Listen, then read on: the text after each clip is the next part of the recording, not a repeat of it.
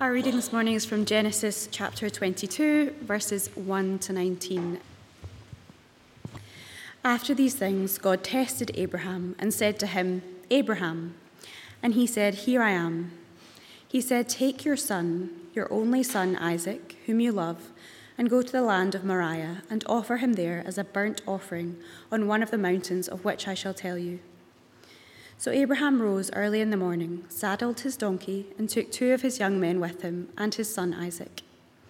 And he cut the wood for the burnt offering and arose and went to the place of which God had told him.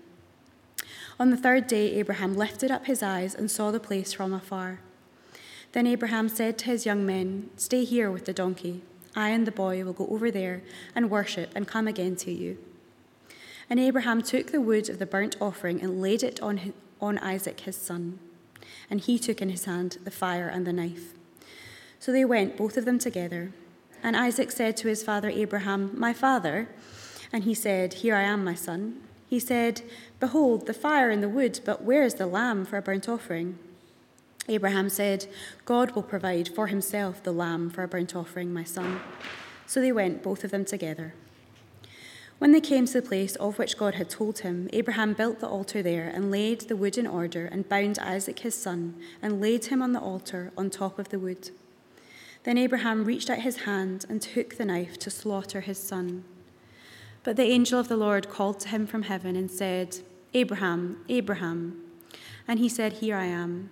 He said, do not lay your hand on the boy or do anything to him, for now I know that you fear God, seeing you have not withheld your son, your only son, from me. And Abraham lifted up his eyes and looked, and behold, behind him was a ram, caught in a thicket by his horns. And Abraham went and took the ram and offered it up as a burnt offering instead of his son. So Abraham called the name of that place, The Lord will provide. As it is said to this day, On the mount of the Lord it shall be provided. And the angel of the Lord called to Abraham a second time from heaven and said, By myself I have sworn, declares the Lord, because you have done this and have not withheld your son, your only son, I will surely bless you, and I will surely multiply your offspring as the stars of heaven and as the sand that is on the seashore. And your offspring shall possess the gate of his enemies, and in your offspring shall all the nations of the earth be blessed, because you have obeyed my voice. So Abraham returned to his young men, and they arose and went together to Beersheba, and Abraham lived at Beersheba. Well, thank you all very much. And please do keep that passage open uh, on page 16 of the Church Bibles if you've already closed. Um, and it is an astonishing passage. The, the passage we've just read is one of the most famous and remarkable passages in the Bible.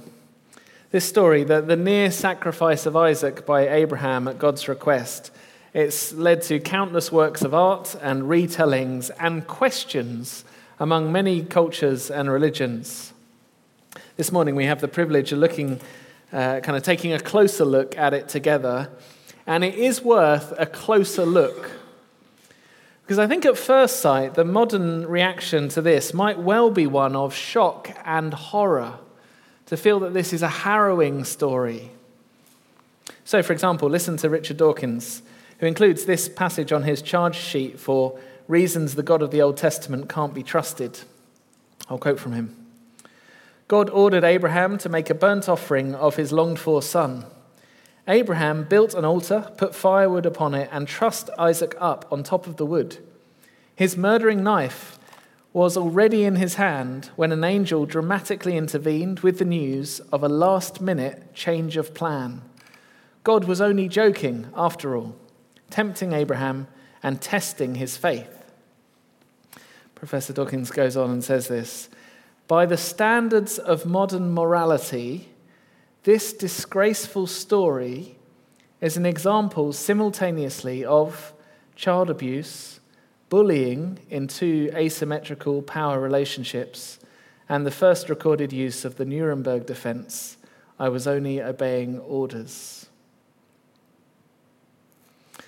Now, there are many things that a Christian might say when responding to Richard Dawkins. Like we might say, if God doesn't exist, why are you so angry with him? We might say, more importantly, actually, if God doesn't exist, where are you getting your moral absolutes from? So, from where are you borrowing the moral values that you're using to beat God with as a stick? Where's that confident moral indignation coming from if it's just a case of stuff happens, selfish genes doing their thing, just matter, chance, and time? But actually, even if you might not be raging like Richard Dawkins at Genesis 22, I think lots of us may have found it an uncomfortable read. Like, how can God ask Abraham to sacrifice his son? How can Abraham intend to go through with it? How can Isaac go along with it? Even if it doesn't end up happening, even if it was a test of Abraham's faith, as verse 1 indicates up front, well, why this test? Like, is it just a kind of cruel, a cruel episode for both Abraham and Isaac? Most importantly, what are they supposed to think about God after this? What kind of God are we seeing in Genesis 22? That's an absolutely key question. Hold that thought. What kind of God are we seeing in Genesis 22?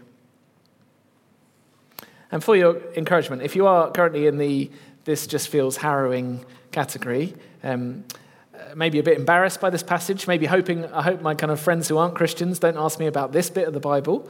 Um, well, let me say, actually, I think this passage is not one to hide away from, but to look more closely at. And it is astonishing. Actually, this is one of the bits of the Bible I found quite troubling. Um, for, for a number of years, I didn't really understand what was going on, didn't, didn't know why was God was doing this.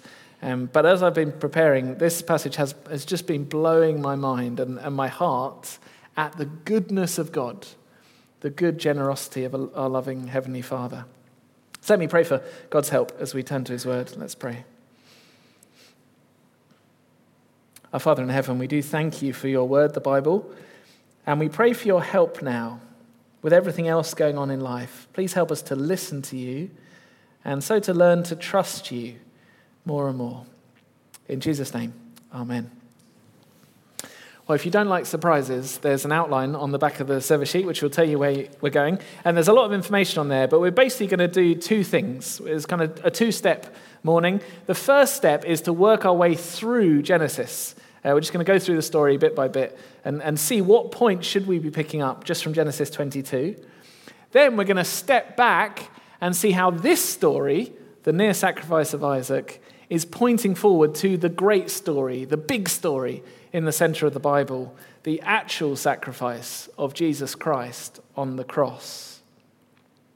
That's the thing we're going to see this morning. That actually, this story in the very first book of the Bible, right at the beginning, is pointing to the center of the Bible, the cross of Jesus Christ.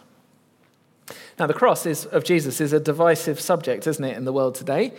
Uh, for many, the idea that God's salvation plan might center on a cruel Roman cross 2,000 years ago. I mean, it's just too strange to believe, or too pathetic to believe that kind of just Jesus dying as a convicted criminal. That doesn't sound like your usual superhero rescue, the kind of savior of the world kind of stuff.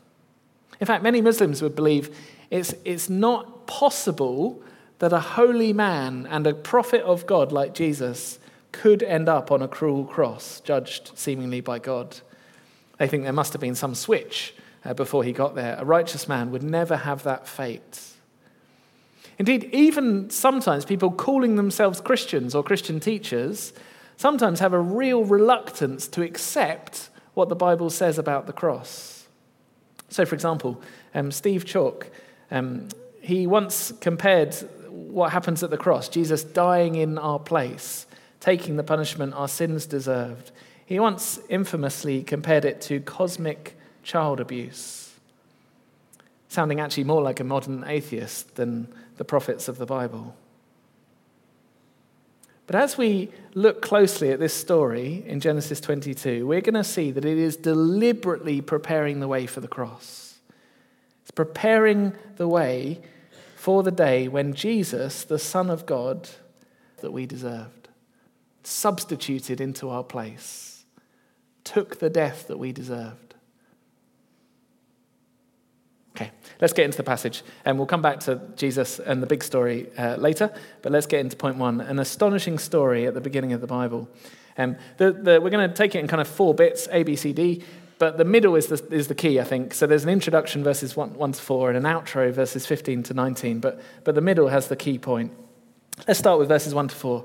Um, and right from the start, we're shocked, I think. it, is an astonishing story. Just look at um, how God puts it in verse 2. He says, Abraham, here I am. God said, Take your son, your only son Isaac, whom you love, and go to the land of Moriah and offer him there as a burnt offering on one of the mountains of which I shall tell you. On every level, that verse is completely shocking especially if you've been reading through Genesis to this point. I mean, it's shocking just a father contemplating that with the son, but this is, um, as is made clear, Abraham's only son. We might think, oh, hang on, he had two sons, Ishmael and Isaac. But by this point, Ishmael is gone, and Isaac is, is Abraham's only heir. In fact, that next phrase, your only son Isaac, reminds us of that point. See, Isaac is the one who who's been promised that all of God's promises will go through him. Through Isaac, your offspring will be named. Your descendants will come through that son. Yes, that's the son we're talking about. And then the most poignant phrase of all the son whom you love. Abraham loves Isaac. God knows that Abraham loves Isaac. And so, how can he be asked to go and offer him as a burnt offering? I mean, just what is going on here? Now, it's important to, to say that verse 1 flags up right up front that things might not be how they seem, as we're told that God is testing Abraham. Now, God's testing Abraham not for God to find out something, he already knows the end from the beginning. It's to teach Abraham and us something. But, but what is it? Well, what's the point of this, this test? Of God seemingly asking the unthinkable? Richard Dawkins thinks he knows. He thinks it's a cruel joke. Only joking. You don't actually have to do that. That doesn't sound right. But then what is going on? And actually, this is important. It's not just by the standards of modern morality that this is a strange moment. It's by the standards of the Bible's ethics, the Bible's moral laws, this is a strange thing. So I've put some reference on the sheet. Um, the first one's actually wrong. So it's Deuteronomy 12, verse 31, not 21. Um, Deuteronomy 12, verse 31. You don't need to turn there. I'll just tell you what it says. this is where God tells his people they must not copy the religions around them when they go into Canaan, where this is happening. Um, he says this you, you shall not worship the Lord your God in the way that these other nations do. For every abominable thing that the Lord hates, they've done for their gods for, listen, they even burn their sons and their daughters in the fire to their gods. God hates that, that that goes on. Or Deuteronomy 18 When you come into the land that the Lord your God is giving you, you shall not learn to follow the abominable practices of these nations. There shall not be found among you anyone who burns his son or his daughter as an offering. In fact, because of these abominations, the Lord your God is driving them out before you. This is what the, the, the nations around them were doing. This is how the false gods were asking to be served. And just as an aside, therefore, if you ever hear a voice in your head saying to do something like this, that is not coming from God. It is against the Bible's ethical teaching. It's one of the reasons God is judging the land of Canaan that they would sacrifice their children to their gods to improve their own lives. So, what is going on? Even by the Bible's ethical standards, what is going on? And you might say, oh, well, hang on, that's Deuteronomy. I mean, that's, that's ages in the future, it's not now. Maybe we don't know that about God yet. But think about God's character through Genesis so far. He is so good and kind and generous. And more specifically, the very episode before this one, Genesis 21, we saw an offspring of Abraham, uh, Ishmael, be taken into the wilderness and come to the point of death, so much so Hagar, his mum, had given up. She was just weeping. I don't want to look on the death of the boy. And God had stepped in to save him. See, the point God doesn't let offspring of Abraham just die in the wilderness. No. And we've just heard that. And so, not just by God's own ethics, the law revealed, but by his own character that we've just seen, we're thinking, what is going on here? And it's not just his ethics and his character, it's, it's also his promises. Because here's the point Isaac is the promised son. Isaac is the one who can't die, at least he's, until he's had children, because God has promised all of your children and blessings are going to come through him. It's like in the, in the family tree of, of humanity, he's picked the branch of Abraham and then he's picked the branch of Isaac. And if you saw off that branch, well, then hope for the world is gone and God's broken his promises. Do you see the point? If you've been reading through Genesis, this verse, it's even more shocking. it's not just how can a father do that to a son, it's what is going on with God's promises. See, that's the issue. We need to realize for Abraham that the test is not just, um, are you willing to, to put me first above your son?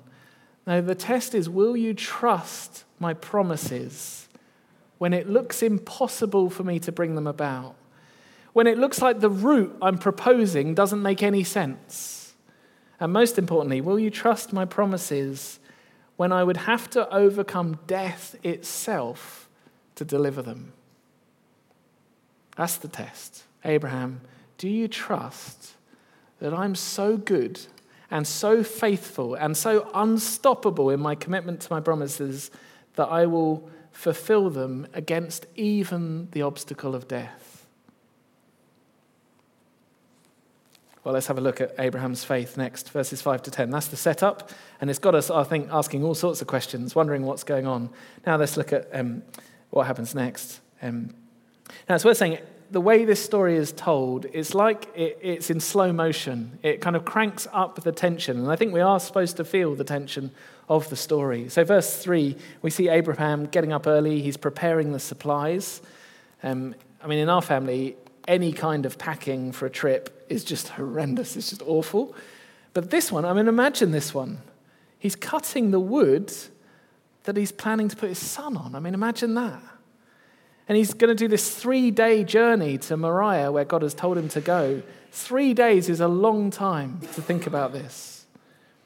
And verse 4, he can see the place in the distance. He lifts up his eyes and see what, sees what, where it's going to happen. I think we're tempted to read ourselves into Abraham's shoes and, and think, well, he must be having second thoughts and doubts. Actually, there's no evidence of that in this chapter.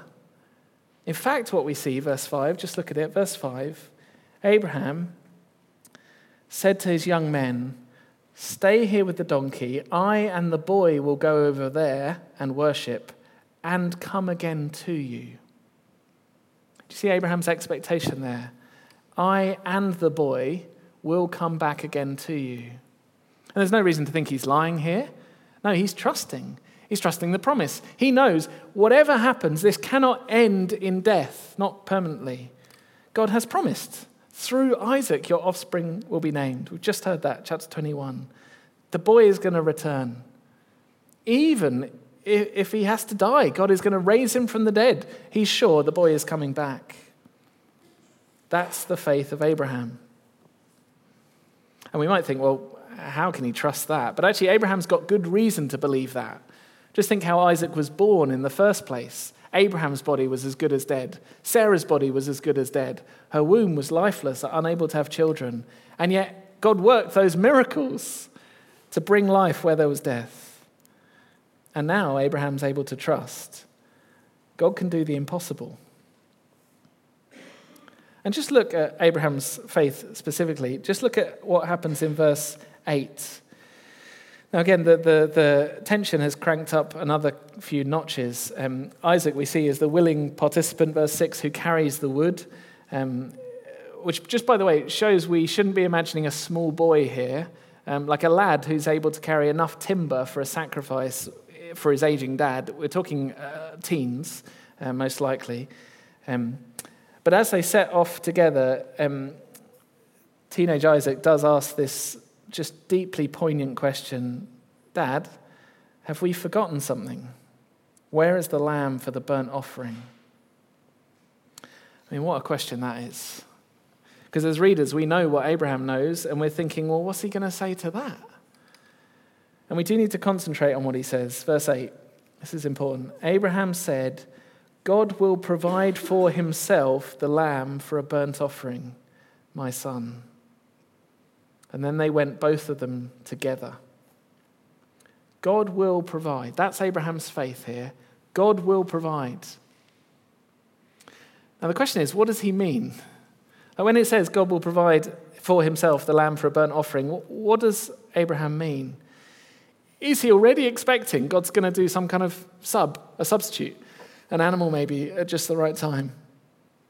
No, I don't think Abraham is. In verse 10, it seems like he intends to go through as instructed. I think this could be a way of saying, well, God has provided for himself you, Isaac. After all, Isaac was the son God provided. In fact, it could literally read like that God will provide for himself the lamb for a burnt offering, i.e., my son. We just don't know. At this stage, the tension is just cranking up another notch. Abraham knows God will provide, but he doesn't know how. Will it require a resurrection? After that answer, they both go on together. We don't actually know how fully Isaac understands what's going on or how early he realizes it. Uh, did he pick up that clue in Abraham's answer or not? But either way, he is going willingly. He's trusting his father, he's trusting God. There's no sign of struggle. And at his age, he could easily outrun or outfight Abraham, his elderly dad, if he wanted to. But actually, they both walk together to this terrible moment. And then, as the wood is laid and Isaac's bound and the knife is lifted, at just the right time, when it seemed, like with Ishmael, that all hope was gone, God intervenes. Verse 11. The angel of the Lord called to him from heaven and said, Abraham, Abraham. And he said, Here I am. He said, Do not lay your hand on the boy or do anything to him. Stop, Abraham. There is another way. Stop, Abraham. God will provide for himself the lamb, not the way you expected, but through a substitute sacrifice. That's the point. Verse 13. Abraham lifted up his eyes and looked, and behold, behind him was a ram caught in a thicket by his horns. And listen to this language. Abraham went, took the ram, and offered it up as a burnt offering instead of his son. So Abraham called the name of that place, The Lord will provide. As it said to this day, On the mount of the Lord it shall be provided. Here's the key lesson of this passage. Notice what Abraham calls the place. He doesn't call the place Abraham really trusted. Now he calls the place God will provide. That's the key take home message. God will provide a substitute sacrifice. We had that question hanging, didn't we, from verse 8. Abraham trusted God will provide, but we didn't know how. Well, well here's how God will provide a substitute sacrifice. Someone or something to, to, to pay the price, to swap in and take this death penalty. And that is a picture of the cross of Jesus Christ, where God provides a substitute for us. Jesus dying in our place. But we're not just reading that back in, now we know what happens with Jesus and Easter. No, that's the point that's, that's being driven home here. It's driven home by the parallels of verse 8 and verse 14. We've seen that. It's driven home in that language of how explicit the swap is. Abraham took the ram and offered it up as a burnt offering instead of his son, verse 13. It's explicit in the name of the place. It's a big deal when places get names, new names in Genesis. And here's the name, verse 14 the Lord will provide. Forever after, this place was a reminder of God providing the substitute. Fourthly, end of verse 14, it said, To this day on the mount of the Lord shall it, it shall be provided. This became a, a phrase, a well known phrase in Israel. God provides. Unlike the gods of Canaan, and to be honest, the idols of our culture. God is not the kind of God who takes and takes and takes, who says, You've got to throw away your children to keep me happy or to be blessed. No, quite the opposite. The God of the Bible is the God who provides what is needed, a substitute so that his people don't have to die. That's the key lesson. Now, we'll think about how that points to Jesus in, in detail in just a moment. Um, but just before we get there, there is this outro bit, verses 15 to 19. Um, and it's an amazing thing because now this has happened, this significant moment where God provided a, a substitute sacrifice and Abraham trusted God. From now on, all the other promises are guaranteed. Now you might be thinking, well, hang on, weren't, weren't, aren't God's promises always reliable? Like, what, what do you mean they're guaranteed? Weren't they already uh, true? God can't lie. Well, that's true. He can't lie, but we struggle to trust him. And so through Genesis, he's been giving extra reassurance that this is absolutely rock solid guaranteed. In chapter 15, we had a covenant, like a legal ceremony to, to prove his commitment. And now, verse 16, we've got an oath. By myself I have sworn, declares the Lord, because you've done this and have not withheld your son, your only son, I will surely bless you. I will surely multiply your offspring as the stars of heaven and as the sand that's on the seashore and your offspring shall possess the gate of his enemies. And in your offspring shall all the nations of the earth be blessed, because you've obeyed my voice. And in lots of ways, that little paragraph is like a greatest hits of the promises so far in Genesis. It's like, now that's what I call promises, Abraham's covenant edition. And the point is, now this has happened, it's guaranteed that those promises will come true. Because Abraham trusted the Lord. Because the Lord provided the uh, substitute offering, the promises will surely come about. At which point, if you know much of what Christians believe about the cross, hopefully some lights are turning on. A one off event, a one off moment of substitutionary sacrifice, one death that guarantees all the promises of God to his people. Now, if we haven't quite got that point from just Genesis 22, think how the rest of the Bible goes on, because God didn't just provide this picture, this first kind of amazing picture of the lamb who d- dies on behalf of Abraham's offspring. He actually kept repeating the picture through the Bible. Um, so, book one of the Bible, Genesis, here it is. Book two of the Bible, Exodus. How did God rescue his people from Egypt? How did he keep them safe when his judgment went across that land? by a Passover lamb. A lamb died in the place of the firstborn. In fact, the original readers of Genesis would, would have been through that. They'd be like, oh, hang on, we've seen this story. We've, we've been in this story. God provided us a lamb to die so that our future didn't. That's Genesis, first book, Exodus, second book, Leviticus. Leviticus, the book about sacrifices being made by the priests on behalf of the people burnt offerings, animals dying that we might not have to for our sin. And it goes on and on um, through history. In fact, when the temple gets set up, when Solomon, later the king of Israel, builds the temple, do you know where he built it? Uh, it's not, we're not going to do interaction, but do you know where he built it? It was Moriah. Um, mount Moriah is the Temple Mount, which might not ring many bells to us, but uh, have a look at 22, verse 2. 20 verse 2, we probably didn't notice it because we were so kind of seeing the, the, the shock of the, the command. But 22 verse 2 Take your son, your only son Isaac, whom you love, go to the land of Moriah and offer him there as a burnt offering on one of the mountains. I shall tell you. This happens where the temple is going to be built, just down the road from where Jesus is going to die. Extraordinary, isn't it? It's like God shouting with a megaphone across the whole of the Old Testament, building up to Jesus, you need God to provide. And God will provide. That's the name of the place. God will provide a substitute sacrifice. That is the way you can be set free from death. That is the way that blessing can come to all the nations through Abraham's offspring when God provides the substitute. Now, of course, as we saw last year in Hebrews, if you were here, ultimately an animal can never take the place of us.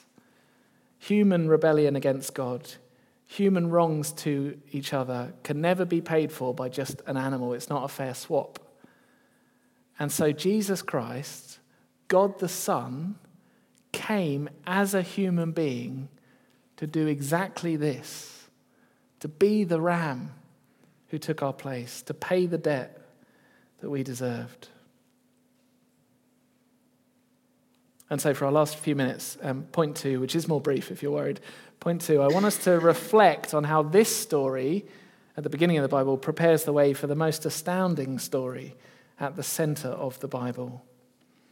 We're coming into the season, aren't we, where we celebrate Jesus' birth. And the reason Jesus was born was so he could step into this story. He took on human flesh, God the Son, so that he could die as our substitute. And just think about it. It was a three day journey for Abraham to head towards this event, knowing what was ahead. For our triune God, Father, Son, and Spirit, this has been the plan for millennia. This is almost 2,000 years before Jesus. And actually, loads of these details and the way the story is told, I think, help us reflect on what it will be like when Jesus does finally come. So let's think briefly as we just apply and reflect.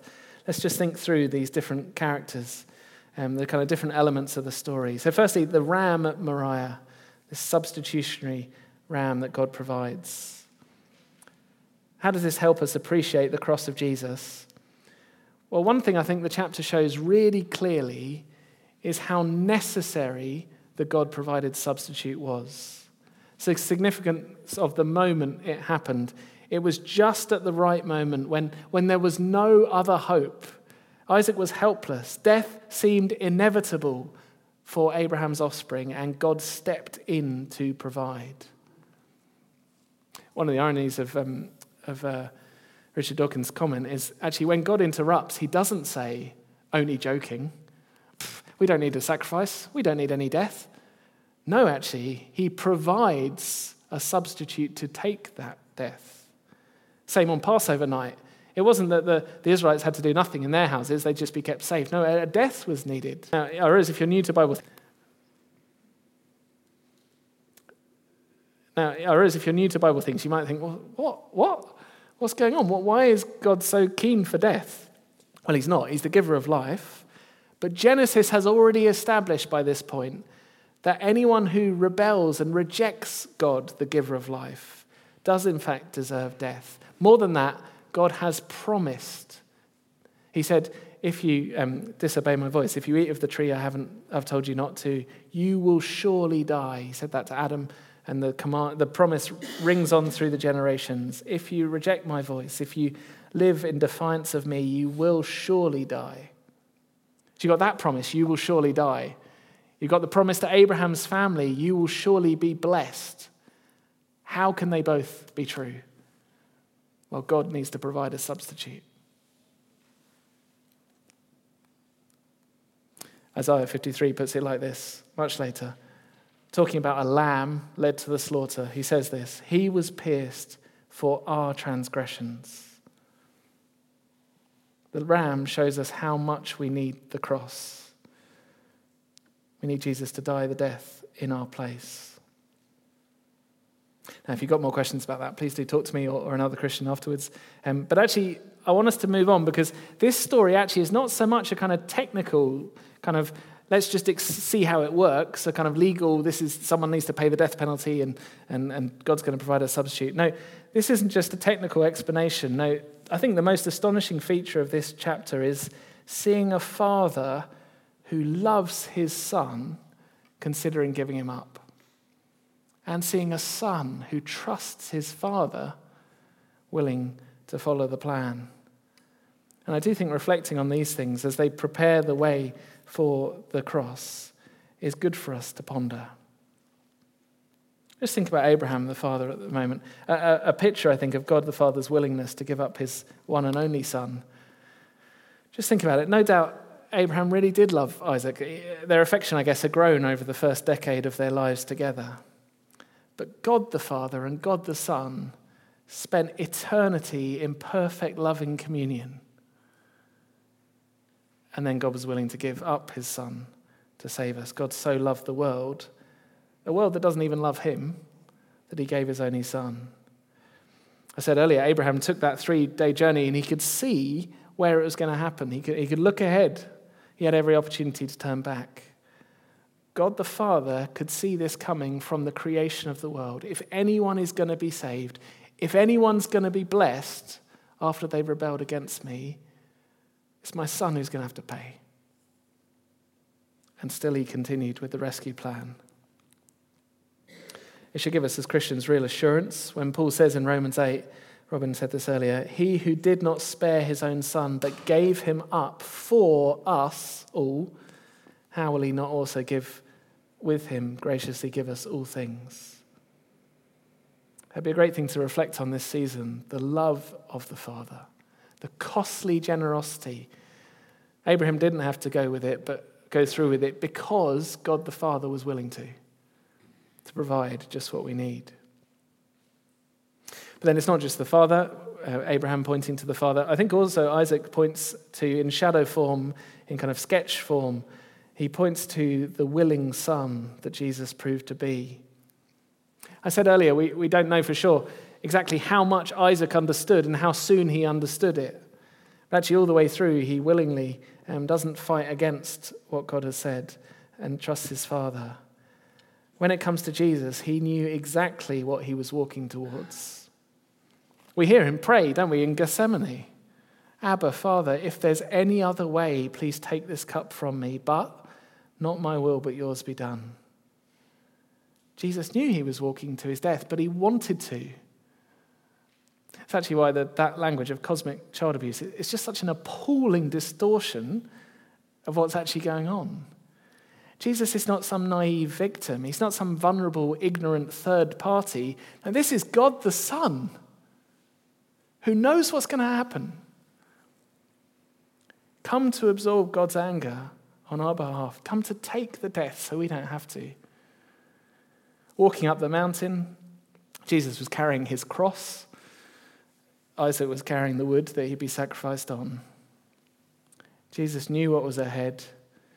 He knew there'd be no last minute rescue, precisely because he wanted Isaac to live, and us, if you're a Christian. Extraordinary. That's Isaac, the willing son. And finally, just this one act that secures the blessings, the promises permanently. So you remember I said, said at the end in verses 15 to 19 that, that this one kind of climactic moment in Abraham's life, this, this obedient trust of God and this substitution that God provides, guarantees all of God's promises. And it's exactly the same with the cross when this story is fulfilled. I'll read from Hebrews that we heard last year. When Christ had offered for all time a single sacrifice for sins, he sat down at the right hand of God. By a single offering, he's perfected for all time those who are being sanctified. We even heard in Hebrews that once Jesus had died on the cross, there was this oath from God You are a priest forever. I swear on my life. That's why Christian assurance or access to God doesn't go up and down with our performance. No, it's guaranteed by the substitute that God provides. Okay, that's a lot to absorb. Our time is gone. Just as we close, I want to say, I want to speak to two different kinds of people. Um, firstly, if you are a Christian, I hope this morning your heart and your mind is, is beginning to be blown by this. It's extraordinary that actually what, what initially seems like the horror of this story, that, that tension, that, that question of what's, what's going to happen, how's Isaac going to survive this? I hope it's turning into an awareness of God's extraordinary generosity. Abraham didn't have to do this because God was willing to. What should Abraham and Isaac have made of God after this episode? He's the God who provides. He's the God who will substitute. And now, from the other side of the cross of Christ, we can say He's the God who provides His own Son for us. I hope if you're a Christian, this will help us reflect with more wonder as we go through the carols and Christmas season. And if you're not a Christian, um, I do want to ask what's stopping you. That'd be a great thing to, to chat with someone about or think about. What's stopping you becoming one? One thing this story says is that there, there is this urgent danger um, the wages of sin are death, says, says the Bible. We're all in danger of facing God unforgiven, and God has provided a substitute to take the debt we should have paid so that we might enjoy the life and blessing that Jesus deserved. Whereas if you've maybe just this is the first time you're hearing about any of this, you may well have questions. I'd love to chat to you or chat to someone uh, you know who's a Christian. Um, I realize it's a lot to absorb, but I hope we're all struck that right from the first book of the Bible, God is planning the cross and explaining the cross to us.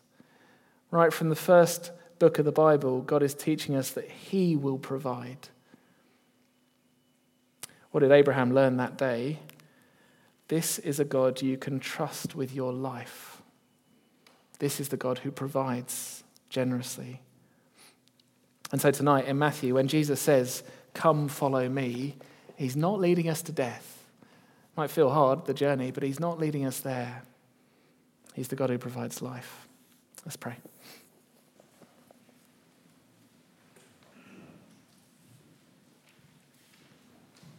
Our Father in heaven, we do thank you for this astonishing story and even more for the astounding true events of Jesus' death and resurrection that it points to. We thank you so much, Father, that you are willing to give up your only Son in love for this world.